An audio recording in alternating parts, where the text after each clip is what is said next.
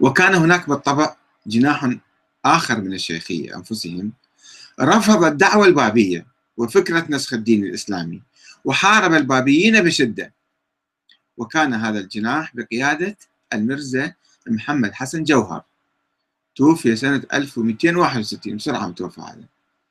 الذي كان يتخذ من كربلاء مقرا له. وكذلك المرزا محمد باكر الأحقاقي توفي 1301 هجرية.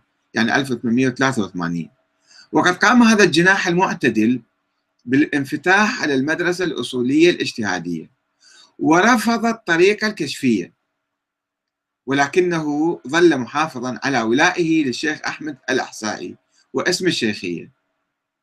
يعني أحدث فيها تطور أو رفض بعض الأمور وقبل بعض الأمور وانغلق على نفسه داخل الشيعة الإمامية. ولم ينخرط في الحركة العامة. حيث ظل يحتفظ بمرجع ديني خاص وامتاز بنظام توريث المنصب القيادي الديني آه، في آه، شخصيا وبصورة عمودية يعني واحد بن واحد. وهذا ما موجود عند الشيعة كما تعرفون المرجعية مفتوحة على أي واحد يعني.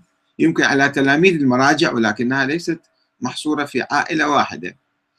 فهؤلاء ابتكروا هذا النظام لأنه أصبحوا حزب ضيق وصغير في داخل الشيعة فلكي يحافظوا على أنفسهم آه، آه، أقروا هذا التوريث توريث المنصب المرجعي المنصب القيادي الديني. آه، بدءا من الشيخ محمد باكر الأسكوئي الأحقاقي الذي ورث ورث المنصب لابنه الشيخ موسى الأسكوئي الذي ورثه إلى ابنه الشيخ علي الذي كان يقيم في الكويت توفي سنة 1964 الذي أوصى إلى ابنه الألماني الدكتور جعفر رائد وأنا رأيته آه، عندما جئت إلى لندن كان حي هذا الدكتور والتقيته عدة مرات وهو الدكتور جعفر رائد. كان يهزأ ويسخر من الشيخية وهو كان رجل يقول عن نفسه أنه غير متدين وغير ملتزم وغير مؤمن بأي شيء. وكان سفير الشاه إيران في آه، المملكة العربية السعودية و ولكن هذا الدكتور رفض المنصب. قال تعال أنت صير مرجعنا. يعني رغم ما ما ينظر إلى علمه وإلى تقواه وإلى إيمانه وإلى دينه ابدا. فقط هو ابن فلان فيجب أن يكون مرجع الفلاني ولكنه مع ذلك رفض هذا المنصب لأنه كان قد خلع الزي العلماء الديني وكفر بالنظريات الشيخية وحلق لحيته تماما ولبس الملابس الغربية. وانخرط في سلك الدبلوماسي الإيراني وأصبح سفيرا للشاه في المملكة العربية السعودية. فعندما رفض هذا انتقلت المرجعية الدينية للشيخية إلى أخي الشيخ علي المرزا حسن الذي ورثها بدوره إلى ابنه المرزا عبد الرسول الأسكوئي الأحقاقي الذي ورثها إلى ابنه الشيخ عبد الله الآن وربما كان لوضع الشيخية وكونهم أقلية صغيرة بالنسبة للشيعة الإمامية دور في انطوائهم على أنفسهم وتميزهم خلافا لعامة الشيعة تميزهم بنظام خاص في المرجعية الدينية يقوم على الوراثة الشخصية العمودية ويكفل لهم المحافظة على سماتهم الخاصة.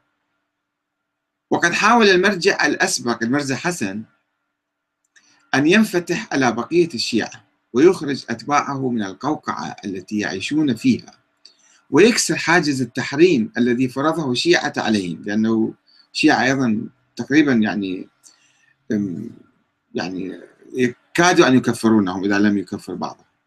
وأن ينشط حركة الاجتهاد الكفيلة بمراجعة الكثير من الأفكار المتطرفة والمغالية الموروثة من الأحسائي يعني هم أجداد قاموا بنوع من الاجتهاد وهو حاول أن يواصل وأن يعني آه، يرفض آه، بقية الأفكار. حتى سمي بالإمام المصلح وهو ما أدى إلى انفتاح أبناء الفرقة الشيخية على عامة الشيعة وذهابهم للدراسة في قوم والنجف واستقبال العلماء والخطباء الشيعة في مساجدهم وحسينياتهم لهم حسينيات خاصة طبعا ومساجد خاصة في الكويت ومناطق أخرى.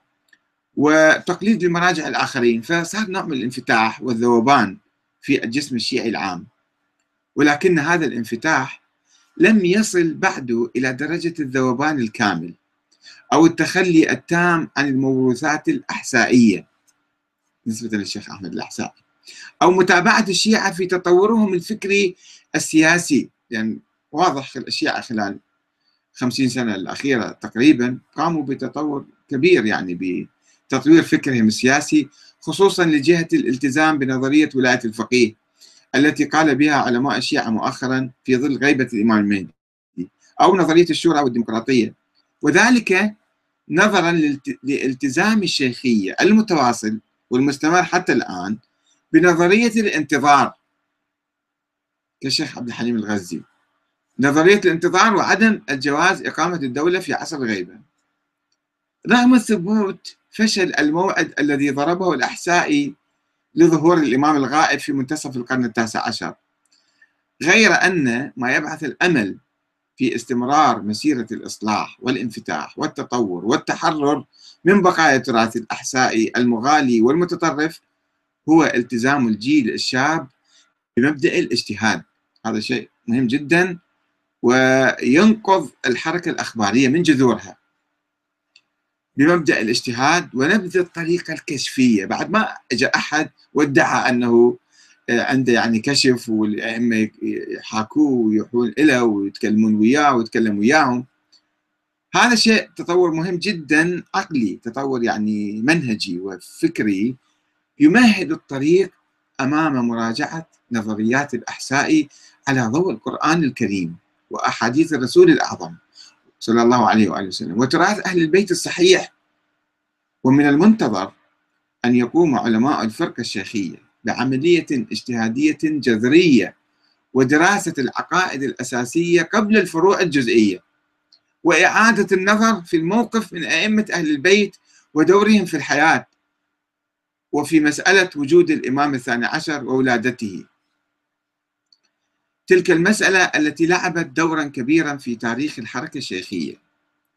طبعا هنا أتوقف لحظة لأقول أن السيد محمد الشيرازي رحمه الله كان في الكويت وهو تقارب مع الشيخ حسن. وفي الحقيقة بدل ما أن يجر الشيخ حسن أكثر إلى المنهج الأصولي والاجتهادي لأن الشيرازي كان هو أخباري. من دون ما يعلن ذلك ومن دون ما يعرف ذلك يمكن ولكن منهجه كما أنا حققته في كتابي عندما درست آه، فكر السيد الشيرازي وتجربته العلمية وجدت أن الشيرازي هو يعني في واقعه أخباري.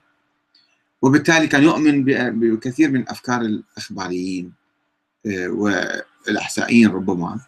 ما كان يؤمن بطريقة الكشف ولكن كان يؤمن بأن الأئمة يديرون الكون يحيون ويميتون ويرزقون وما إلى ذلك من الأساطير. ف يعني بعض الأصوليين أو من يسمى بالأصوليين هم في حقيقتهم في حقيقتهم أخباريين وبالتالي يشجعون التيار الأخباري وينشرون أفكارهم. على أي حال التيار الأخباري أو الحركة الشيخية تحاول الآن بالحركة الاجتهادية المنفتحة وأنا أعرف تلاميذ كان عندنا في الحوزة حتى في حوزة القائم آه، هؤلاء كانوا من أصول شيخية فعادوا فانفتحوا على حركة الاجتهاد وعلى الدراسة في الحوزة العلمية الشيعية. وهذا شيء مهم جدا وكما قلت لكم هذا سوف يؤدي إلى تطورات آه، يعني مهمة في الساحة الشيعية.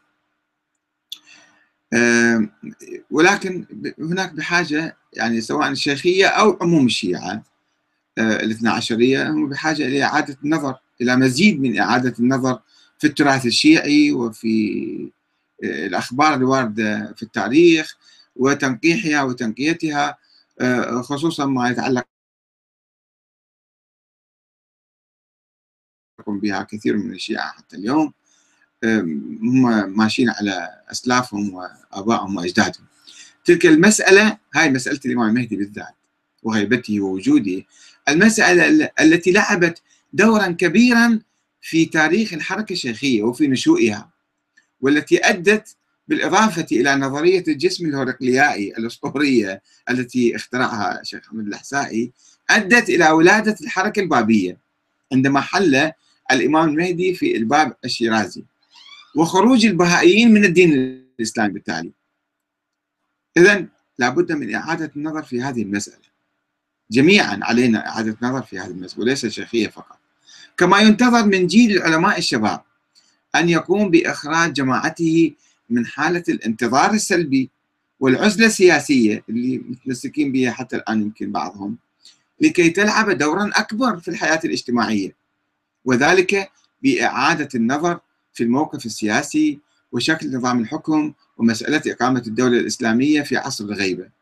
الشيعة الآن أقاموا دولة في إيران أقاموا دولة في العراق شبه دولة في لبنان في شاركوا في الحياة السياسية في أكثر من مكان. ولكن الشيخية لا يزالون منطوين بصورة عامة لا أتحدث بصورة مطلقة. كل ذلك مرهون بحركة الاجتهاد التي ينتظر أن تعم أبناء الفرقة الشيخية وعموم الشيعة. ولا تقتصر على العلماء أو رجال الدين وإنما تشمل الجميع وخاصة الشباب والمثقفين منهم الذين يتحملون مسؤولية العملية الإصلاحية. ربما الشيوخ لهم وضع خاص ما يتمكنون يطرحون كثير من الأمور. ولكن المثقفين والشباب هم أحرار وما متقيدين بضوابط اجتماعية يعني تجبرهم على التمسك بفكر معين أو نهج معين هم قادرين على إثارة هذه الحركة في أوساط العامة ويرفضون التقليد والاتباع الأعمى للتقاليد الموروثة. ويتمسكون بالمنهج العلمي الأصولي في دراسة الدين. والتعرف على مذهب أهل البيت الأصيل وليس المزور والمفتعل والمدسوس. والسلام عليكم ورحمة الله وبركاته. أهلا وسهلا بكم.